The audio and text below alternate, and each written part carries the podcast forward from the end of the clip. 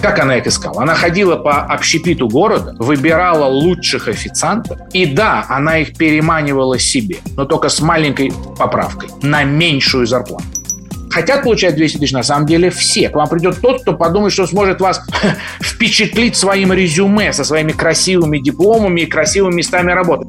Да, он встал и так. Я подумал, что он сейчас стрелять начнет в какой-то момент. Достал пистолет, да? Да, да, да. Я подумал, в какую сторону я уклоняться буду. Но, к счастью, он не начал стрелять, я так грохнул по столу, сказал, он мне больше не нужен. Я назвал этот тренд «лидеры теряют контроль». Люди стали меньше уважать тех, кто выше их, меньше к ним прислушиваться, меньше за ними идти и так далее. Сиви и слушай. Привет, у микрофона Денис Малышев, и это подкаст «Сиви и слушай». Он создан при партнерстве с inplace.ru, порталом, который помогает людям и компаниям – Первым найти работу по душе, вторым нанять продуктивных работников. Сегодня мы как раз об этом и поговорим. Как перестать ошибаться при найме, как привлечь в компанию тех, кто хочет и может работать. Ответы на эти вопросы мы услышим от сегодняшнего гостя Владимира Сидоренко, эксперта по человеческому взаимодействию, основателю и президенту Перформи. Это консалтинговая компания, которая специализируется в области найма и управления персоналом. Для справки, Владимир Сидоренко родился в Москве в семье советских интеллигентов. Зарабатывать начал еще в старших классах, устроившись дворником. Считает это одним из самых правильных поступков в жизни. Учился в Московском институте нефти и газа по специальности прикладная математика, но не окончил. В разгар перестройки занялся бизнесом. Некоторые из открытых еще тогда компаний до сих пор успешно работают. 20 лет назад основал Performia. Компания консультирует предпринимателей в вопросах HR. На своих семинарах Сидоренко учит, как найти, распознать, нанять, обучить и вовлечь продуктивных сотрудников. Авторская технология эффективного найма протестирована на более чем трех миллионах кандидатов. Более 80 тысяч из них были успешно наняты. Год назад открыл онлайн-школу бизнеса и успешной жизни для детей и подростков «Сидоренко School». Сейчас в ней учатся дети из 18 стран. Владимир играет в шахматы, настольный теннис и футбол, но королем спорта считает гольф, где на первом месте выдержка, самообладание, полный контроль над эмоциями и телом. Владимир, здравствуйте. Здравствуйте, Денис. Тут нужно, наверное, оговориться, что ваши семинары, где вы рассказываете про свои авторские наработки, они занимают очень много времени и длятся несколько дней. Поэтому, конечно, за каких-то 30-40 минут сложно все разобрать. Но мы попробуем заставить людей взглянуть на привычные процессы с нестандартной стороны. Кто захочет, тот потом подробнее уже познакомится с вашими работами, с тем, что делает перформия. Ну а наша задача всех заинтересовать и, наконец, чтобы вот э, проснулись все, что ли. Я, кстати говоря, не думаю, что наша задача, чтобы они проснулись, потому что, исходя из моего опыта, я не думаю, что они спят. Я думаю, что они скорее не спят, а падают от усталости. Нам, я думаю, нужно им в первую очередь просто попробовать помочь. По моему опыту, им просто не хватает а, инструментов, знаний, там, понимания основных принципов. Слишком много по поводу нам найма и тестирования каких-то ложных, странных идей. Ну что ж, тогда от долгих слов перейдем к уже конкретике. Найм, мне кажется, вот и вы это говорили где-то, что найм это больше похоже на рыбалку. И когда профессиональный рыбак идет, он уже понимает, что он хочет поймать. Да, вы совершенно правы. А, если говорить об этапах найма, первый этап найма, например, это определиться, кто тебе нужен. Вообще во многих, кстати, сложных видах деятельности постановка задачи – это чуть ли не 50% успеха. Так вот, в найме, с одной стороны, это не так очевидно, но это жутко важно, потому что если мы хотим найти хорошего сотрудника, а хорошего для чего? Ведь хороший парень – это не профессия, да? На который приносит результат, который продуктивный.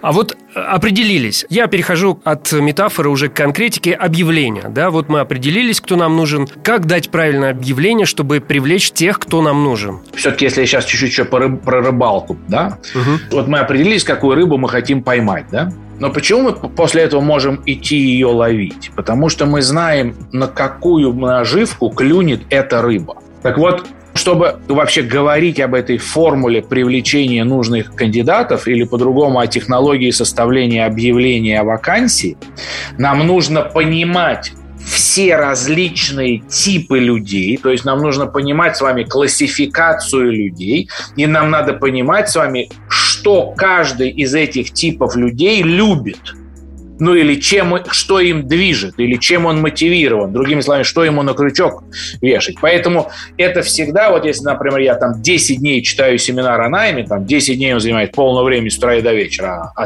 а программа тренинговая 3 месяца, то вы понимаете, о том, как привлекать нужных кандидатов, мы говорим в самом конце. Потому что для того, чтобы говорить об этом, нужно знать все предыдущее. Но если как бы сейчас без этих 10 дней попробовать сказать что-то, что будет полезно вашим слушателям, то вы понимаете, вот, допустим, мы определились, какой нам нужен человек, да? И это не пустые слова. Насколько нужно, много у него должно быть внимания, насколько он должен быть сильно нацелен на результат, или он, наоборот, больше в действиях силен, насколько то, насколько все, насколько все.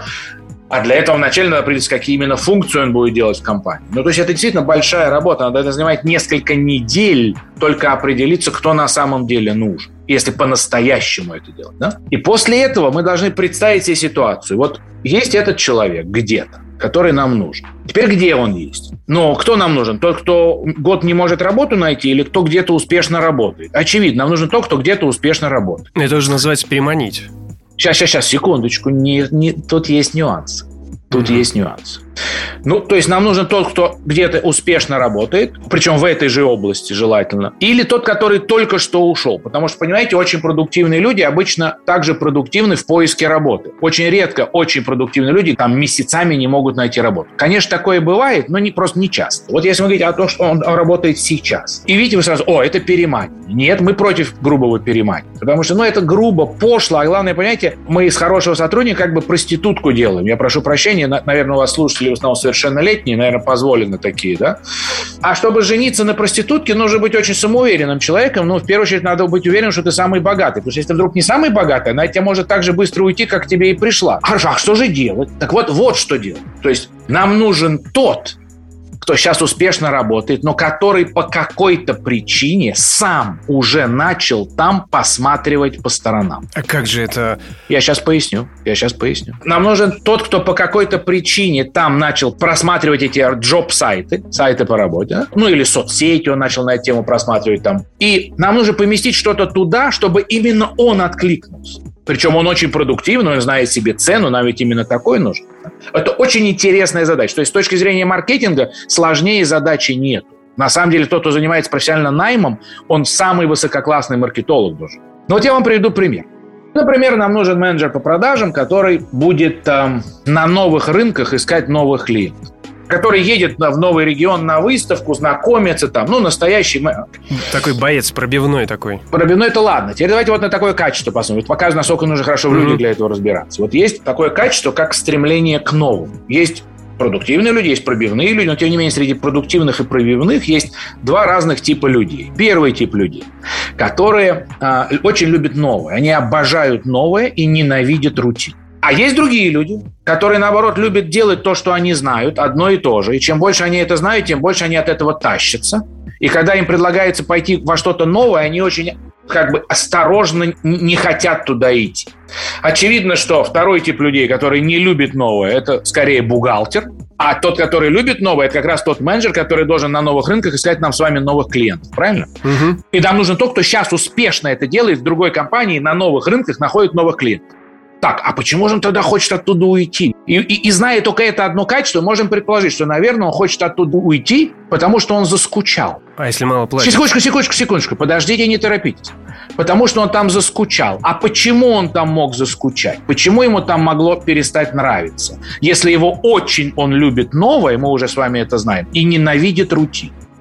А я вам скажу, почему. Потому что там появился какой-нибудь новый коммерческий директор, который посетил какие-то новые модные семинары, узнал про новые CRM-системы, про занесение данных в них о каждой встрече менеджера с клиентом, ввел новые регламенты, и теперь в результате этого этот лучший их менеджер по продажам должен половину, добрую половину времени тратить на занесение данных в CRM и вот эту, на эту скучную административную работу. Я не говорю, что ее делать не надо. Я сейчас я не о том. Но я рисую вам очень реальную картину, когда суперменеджер хочет оттуда уйти. Потому что его там достали этими административными требованиями и регламентом. Его превращают в бухгалтера. Окей. Теперь задаю вам вопрос. Что же значит нам надо повесить в объявление, чтобы его привлечь? Как раз описать какие новые возможности его ждут здесь. Точно. Основная идея в нашем объявлении будет, что мы не будем тебя доставать административной рутиной. Если ты у нас будешь хорошо продавать, мы тебе двух ассистентов дадим, которые будут прослушивать записи твоих общений с клиентами или рядом с тобой ходить, и потом заносить их в систему. Ты у нас не заскучаешь. А деньги совсем роли не играют? Ну, конечно, деньги важны. Если я сказал, что деньги не важны, то, наверное, надо у меня тут же перестать слушать. Но Просто очень распространена такая точка зрения. Там, почему у тебя нет хороших менеджеров по продажам, или хороших маркетологов, или хороших пиарщиков, или хороших производственников, инженеров, айтишников, неважно. И вот ответ там директора. Ну, у нас просто дела сейчас не очень, зарплаты чуть ниже рынка, поэтому на такую зарплату невозможно хороших привлечь. Это просто оправдание дилетантов. Почему? Если доля на рынке там 70-100 тысяч, да, какие-то суперкомпании платят 150, но... И, кстати говоря, те, кто платит 150, не знают, что у них хорошие сотрудники работают. Пример приведу по поводу денег. Вот мы там, например, одна очень должность интересная, в которой мы специализируемся, это персональный помощник руководителя продуктом которого является сэкономленное время и внимание руководителя. Приходят те, которые просто хотят большую зарплату, но на самом деле приносят мало пользы. И самые лучшие из них получаются, например, из бывшего воспитателя детского сада, например, или из бывшей медсестры, который просто хочет обычную человеческую зарплату, хоть чтобы выживать. И через год она приносит пользы этому руководителю столько, что он готов, ну, просто вообще и миллион платить. Поэтому вы не думайте, что вам нужен хороший сотрудник, вы говорите 100 тысяч рублей, а если вы напишете 200 тысяч рублей, то вам придет в два раза лучший сотрудник. Это не так. Потому что к вам придет тот, кто хочет получать 200 тысяч. Но хотят получать 200 тысяч на самом деле все. К вам придет тот, кто подумает, что сможет вас впечатлить своим резюме, со своими красивыми дипломами и красивыми местами работы, что на самом деле яйца выеденного все это вместе взятое не стоит, если говорить об настоящей продуктивности. Наши доходы подобны нашей обуви. Если малы – жмут, а если слишком большие – заставляют спотыкаться. Джон Лок, английский философ 17 века. Я вот э, сформулировал закон, так называемую формула прибыли, что прибыль компании равна потенциалу сотрудников, умноженному на их вовлеченность. Вот если говорить с точки зрения персонала, то польза от этого персонала или наша прибыль равна, еще раз, потенциалу сотрудников. Потенциал – это то, что они могут сделать. Туда входит продуктивность, знание, там, вот это все умноженному на их вовлеченность. Что такое вовлеченность? Вовлеченность, по сути, это то, насколько человек готов и хочет и желает реализовать свой потенциал в данной компании насколько ему нравится у нас работать, насколько он связывает свое будущее с нашей компанией. Вовлеченность уже зависит от того, как мы им руководим, его мотивируем, как мы его обучаем. И вовлеченность во многих подходах как раз измеряется коэффициентом от нуля до единицы. То есть как потенциал – это объем двигателя, а вовлеченность – это насколько вы можете на газ нажать. Можете ли вы газ в полик утопить, или у вас там ограничитель стоит. Мы очень плотно изучали вовлеченность, и довольно интересным фактом, я думаю, будет для всех следующее, что основные факторы, влияющие на вовлеченность, их 12 основных факторов. И деньги – это лишь один из 12. И не на первом месте. Это не просто сумма, а это насколько справедливо это в компании происходит. Ну, то есть, если вот в прошлом месяце и в этом, или если вот он получил столько, а Петя столько, а почему Петя столько, а я столько. Это как мы вовлекаем существующего сотрудника. При найме, если нам нужны продуктивные люди, я объяснил, почему они чаще достойные, этичные и порядочные. А достойные, этичные и порядочные люди, их еще в большей степени интересует не только зарплата, а что они собираются делать. Понимаете, если я хороший менеджер по продажам, я люблю людей и люблю своих клиентов. А если я люблю людей и люблю клиентов, я хочу продавать то, что им на самом деле поможет. Я хочу продавать то, что я бы хотел, чтобы мне продали, если бы я был в такой же ситуации, как эти люди. Вот видите, сразу мы уже увидели, чем еще можно значит, привлечь хорошего продавца, что мы про- про- продаем достойно достойный продукт. Дальше, если я продуктивный человек, я же и продуктивный сотрудник, я же тоже выбираю, где мне работать. Не только вы выбираете кандидата, а хорошие кандидаты еще вас выбирают. Это значит, что кроме хорошего продукта, там еще важно отношения в коллективе Понимаете, какие вообще, какая культура? Да, мы подошли уже к корпоративной культуре, да. Я вас уверяю, что это важнее, чем лишние 10 тысяч рублей, там, гарантированной зарплаты, там, 100 это или 80. Да какая разница? Если я очень продуктивный менеджер по продажам, мне и 100 недостаточно. Мне главное, чтобы быть уверенным, что вы мне заплатите 150 и 200, когда я много продам. Вы понимаете, поэтому лучший наниматель, лучший наниматель, я, ну, среди наших клиентов, у нас тысячи клиентов, я видел же разных нанимателей. И причем я даже видел тех, кто и до нас, до знакомства с вашей, нашей технологией, вот я помню, в Казахстане, никогда не забуду, когда директор по персоналу была, и вот она, например, искала официанток в ресторан. Как она их искала? Она ходила по общепиту города, выбирала лучших официантов, и да, она их переманивала себе, но только с маленькой поправкой, на меньшую зарплату. Ничего себе. Как вам? Сумела сформулировать уникальное торговое предложение. Точно. Я поэтому и говорю, что наниматель в этом смысле это должен быть супермаркетолог. Мы должны точно определить, кто нам нужен. Вот поскольку этот шаг все пропускают, очень сложно сформулировать это уникальное торговое предложение. А она, ходя по лучшим ресторанам и кафе в качестве посетителя, видела лучших официантов, вступала с ними в дружеские беседы, точно поняла, кто они, и поняла, что их там может не устраивать. И вот тогда она сформулировала УТП. Понимаете, как, как, как это происходит? Самое сильное качество, которое вы можете развить в себе как предприниматель, это умение не полагаться на удачу, но распознавать удачную ситуацию. Джек Дорси, миллиардер и создатель Твиттера. Мы рассмотрели первый этап, второй этап, третий этап – отбор. На что обращать внимание, если коротко? Отбирая людей, мы обращаем внимание на четыре фактора. Первый фактор, он стоит особняком, он самый главный. Это продуктивность, просто способность дать результат. Это мы смотрим э, в его биографии, да, соискателя? Смотрим в первую очередь в прошлое, были ли результаты и пользы в прошлом. Не то, именно чем он занимался, а были ли там результаты. Но есть и второй подход определить продуктивность. Это уже прям наша авторская наработка, потому что самые продуктивные люди, оказалось, обладают уникальным качеством. Мы их называем перформеры. Это даже слово на русском языке мне принадлежит, это моя торговая марка. Это те, кто, чем бы они ни занимались, они всегда и везде смотрят на конечный ожидаемый результат и видят его. Таких людей очень мало, но они обычно самые продуктивные. Это очень несложно в интервью проверить на самом деле. Это первый фактор – продуктивность. Второй фактор – это личностные качества. Вот все остальные. Внимательность, аккуратность, там, любовь к людям, стремление помогать, умение приходить к согласию, там, э, спокойствие, ну и так далее. Активность, настойчивость, все, все, все. Вот это.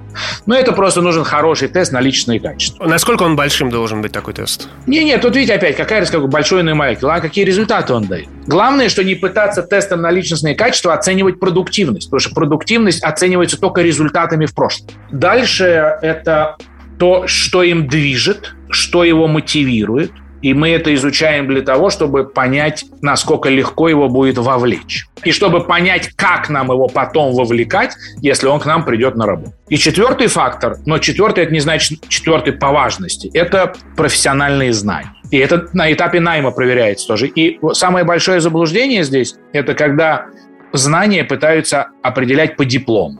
К сожалению, дипломы знаний не показывают. И то же самое опыт работы не показывает знаний. Почему? Ну, допустим, он работает в отделе маркетинга в крупной компании. О, значит, он понимает в маркетинге. Нет, не значит. Потому что в крупной компании, в крутой, в отделе маркетинга работало 30 человек, и, как обычно, там два гения, один организатор и 27 прихлебателей-бездельников, скорее всего. Понимаете? Вот, и кто к нам пришел, ну, догадайтесь, трех попыток. Кто оттуда ушел, и кого оттуда отпустили, и кто пришел к вам. Или, например, о, там работал офис-менеджером, там, секретаря. О, да, в крупной компании работает. А давайте посмотрим теперь вот нашим хитрым таким умным взглядом предприниматель. Секретарь в крупной компании делает очень узкий набор функций. Потому что над ней есть три руководителя и замдиректора по общим вопросам, вице-президент, и личный помощник руководителя ее чуть дрессирует. И этот ее страхует, и это ее обучает, и это ей помогает. Она делает четыре функции, пять максимум. И наоборот, если кто-то работал там пару лет секретарем в мелкой компании, обычно при найме считает, что это плохо выглядит. А по-моему, это классно выглядит, потому что по моему опыту в маленькой компании Секретарь выполняет кучу функций, и его не называют директором просто, чтобы сэкономить на зарплате на директорской. Поэтому, понимаете, вот эти все штампы, вот, знаете, вот крупная компания хорошо, да, это все надо в сторону отметать. Но также это не значит, что любой секретарь мелкой компании был хорошим сотрудником. Поэтому вот дипломы и опыт работы я рекомендую оставлять конкурентам для оценки знаний. И знания оценивать по-другому. Так вот, есть два простых правила, чтобы оценивать знания. Первое, это надо его оценивать практическими заданиями. И второе, эти задания формулировать, давать и потом проверять их выполнение должен тот, кто сам в этом специалист. Все. Человек попадает в серьезные неприятности лишь когда решает, что в данном случае он ничего не может сделать. Лафайет Рональд Хаббард. Американский писатель, философ и гуманист.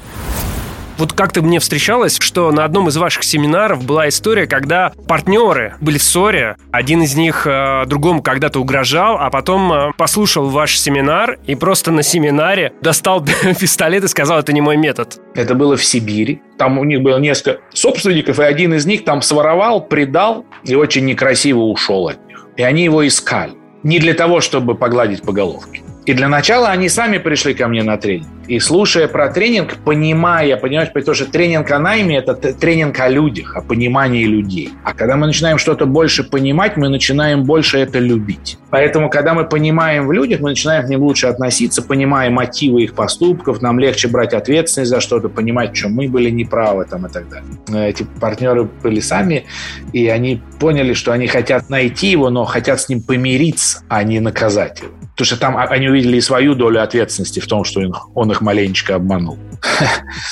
И один из них его нашел, привел ко мне на семинар. Семинар 10 дней длился.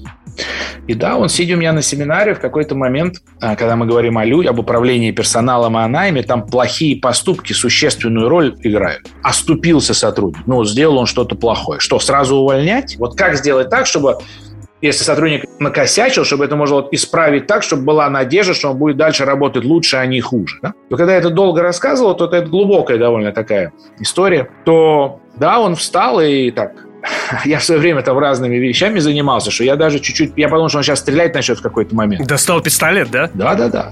Я подумал, в какую сторону я уклоняться буду. Но, к счастью, он не начал стрелять, я так грохнул по столу, сказал, он мне больше не нужен. Да, такое действительно было. Насколько а, может измениться человек вот за какое-то короткое время? Я верю и уже точно знаю, что человек может измениться в лучшую сторону резко, сильно и быстро. Конечно, это от самого человека зависит, но это очень зависит от человека, кто его меняет еще, понимаете? Кто или что тоже. Да-да, конечно, ну кто или что. Но когда это делают обстоятельства, мы как-то просто случайно так происходит, мы на это не можем влиять. Но иногда можешь осознанно пытаться кого-то менять, понимаете? И да, так что э, люди могут меняться быстро, просто они для этого должны Понимаете, для этого не кто-то должен пальчиком перед носом им махать, там, говорить, ай-яй-яй, это плохо. Нам это с детства делают, у нас на это там у кого отрыжка, у кого аллергия, но пользы это мало. Чтобы нам поменяться, самое главное, что нам нужно, это чтобы кто-то нам помог по-настоящему понять, почему это плохо и как делать хорошо. Вот еще важно. Потому что если мы копнем вглубь и посмотрим, почему мы иногда делаем плохие поступки, если уж вы о них заговорили сейчас, то на самом деле подавляющее большинство из нас, подавляющее количество плохих поступков в первый раз совершили – не потому, что мы хотели сделать что-то плохое, а мы потому что не знали, как по-другому выйти из создавшейся ситуации.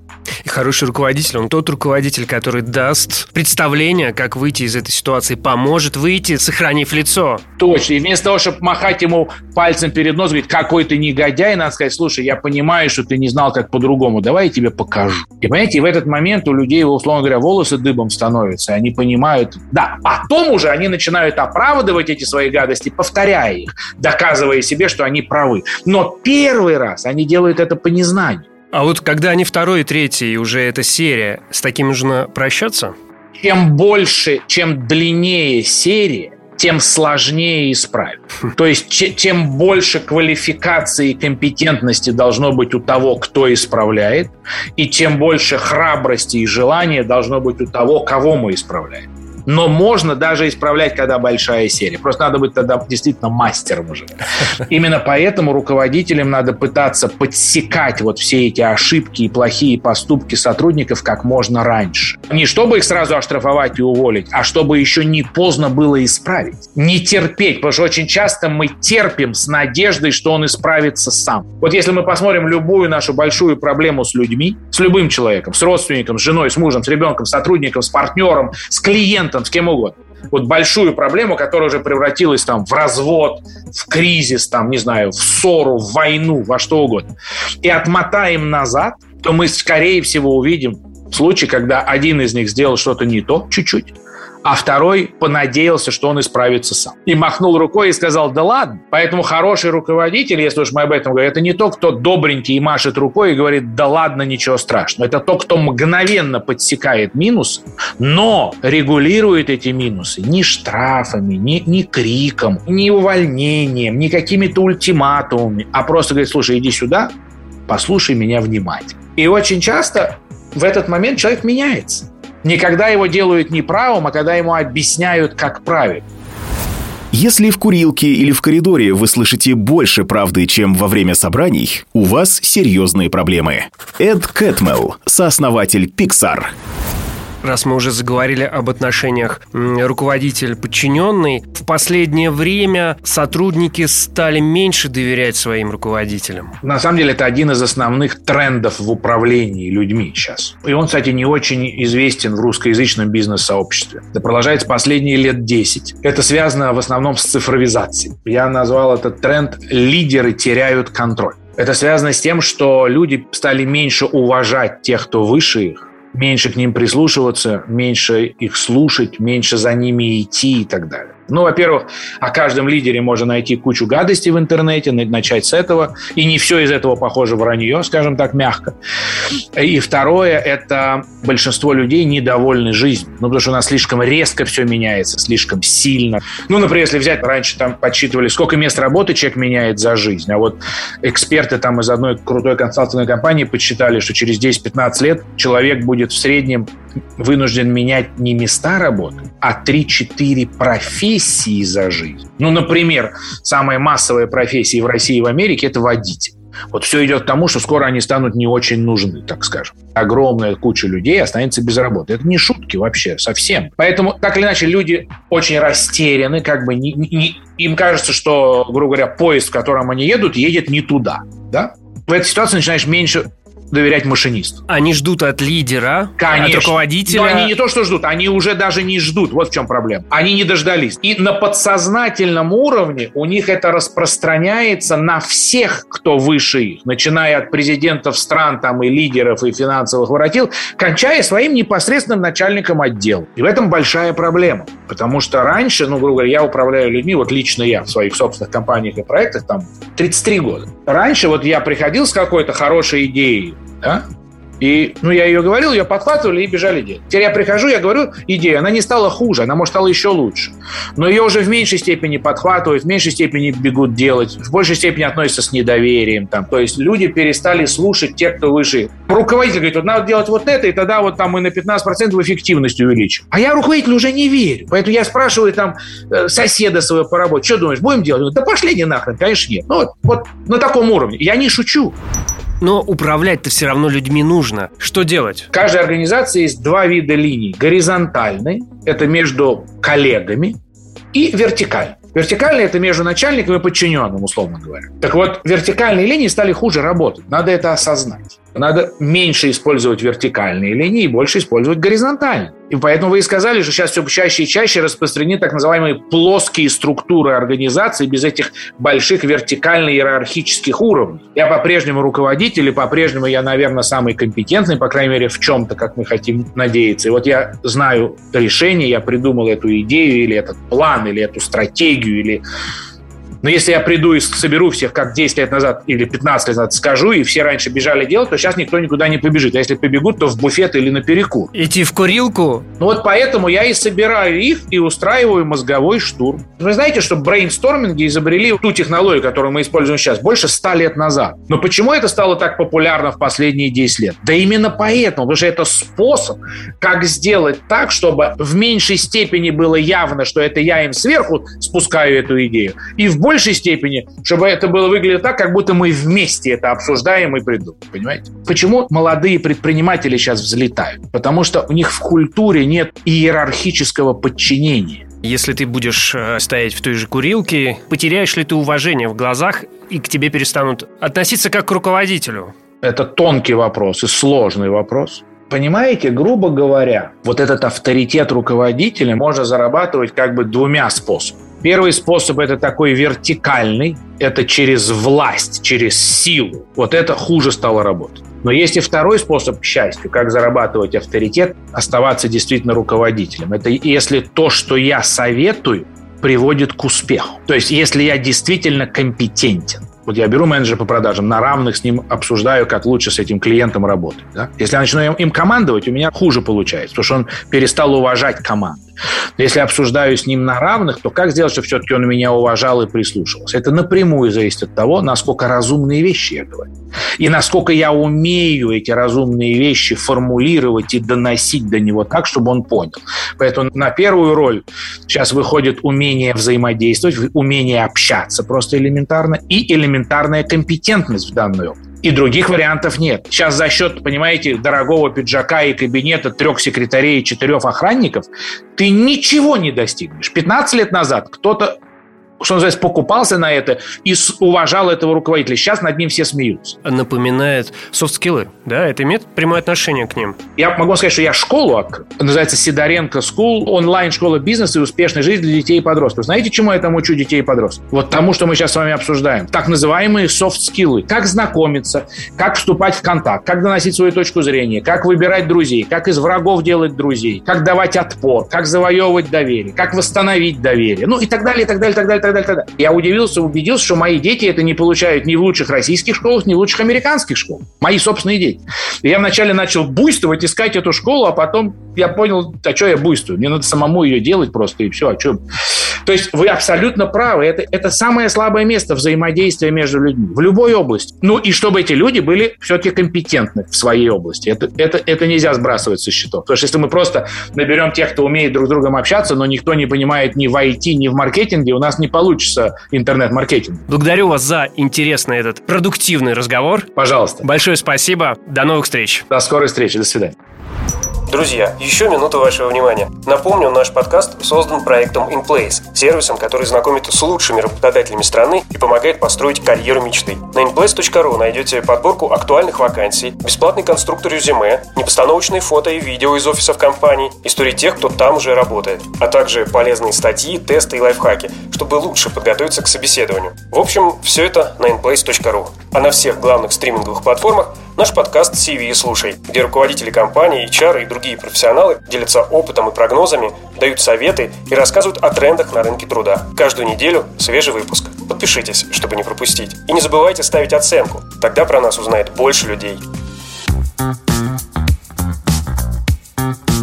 CV и слушай.